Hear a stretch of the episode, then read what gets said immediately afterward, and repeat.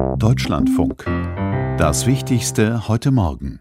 Im Bundestag kommen heute zum ersten Mal die neuen Fraktionen zusammen. Dabei dürften die Debatten um mögliche Regierungsoptionen im Mittelpunkt stehen. Der bisherige SPD-Fraktionschef Rolf Mützemich sagte heute Morgen im Deutschlandfunk, dass er mit baldigen Gesprächen mit Grünen und FDP rechne. Ich glaube, dass es gut wäre, wenn sich auch Grüne und FDP mit uns darauf konzentrieren, in dieser Woche zu Sondierungen zusammenzukommen. Wir haben die Wahl gewonnen und deswegen sind wir auch diejenigen, die zu diesen Gesprächen eingeladen haben. Ich beobachte das auch mit einem gewissen Schmunzeln, weil offensichtlich beide kleine Parteien zurzeit nichts anderes tun, als sich über neue Ministerposten oder Vizekanzler äh, zu unterhalten halten. Ich hoffe, dass es den beiden kleinen Parteien klar ist, das muss jetzt schnell laufen. Da kann nicht diese Balkonszenen, äh, die ja beide auch vor vier Jahren zu verantworten hatten, äh, wieder stattfinden. Dieses Land braucht keine Warteschleifen und ich hoffe, dass Herr Lindner nicht dieses Land wieder in eine Warteschleife führt. SPD-Fraktionschef Rolf Mützenich. Auch Unionskanzlerkandidat Armin Laschet hat seinen Regierungsanspruch bekundet. Die CDU-Bundestagsabgeordnete Jana Schiemke aus Brandenburg betonte in dieser Sendung jedoch die Kritik an Laschet innerhalb der Fraktion. Es gibt zumindest die offene Frage, wie geht es künftig jetzt weiter? Ne? Und wer bestimmt dort maßgeblich auch die inhaltliche und personelle Ausrichtung der Union? Und da gibt es offensichtlich Meinungsverschiedenheiten und das werden wir heute diskutieren.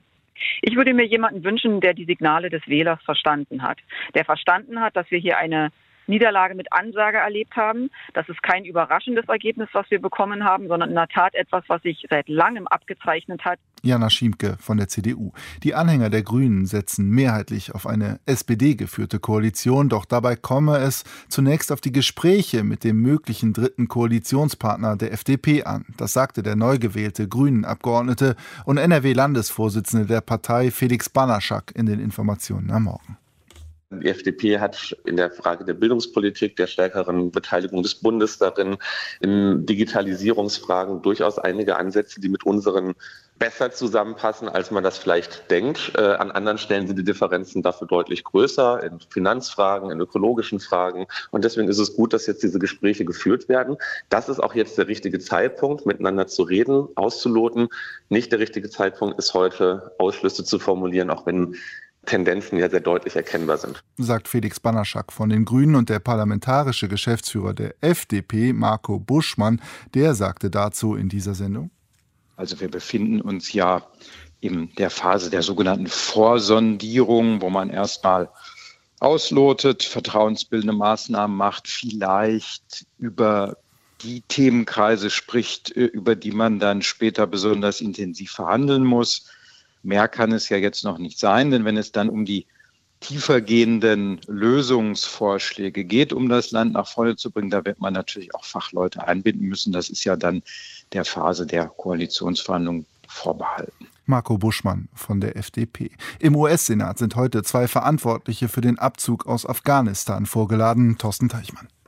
Es sind voraussichtlich drei Themen, mit denen die US-Senatorin Verteidigungsminister Austin und Generalstabschef Milley konfrontieren werden.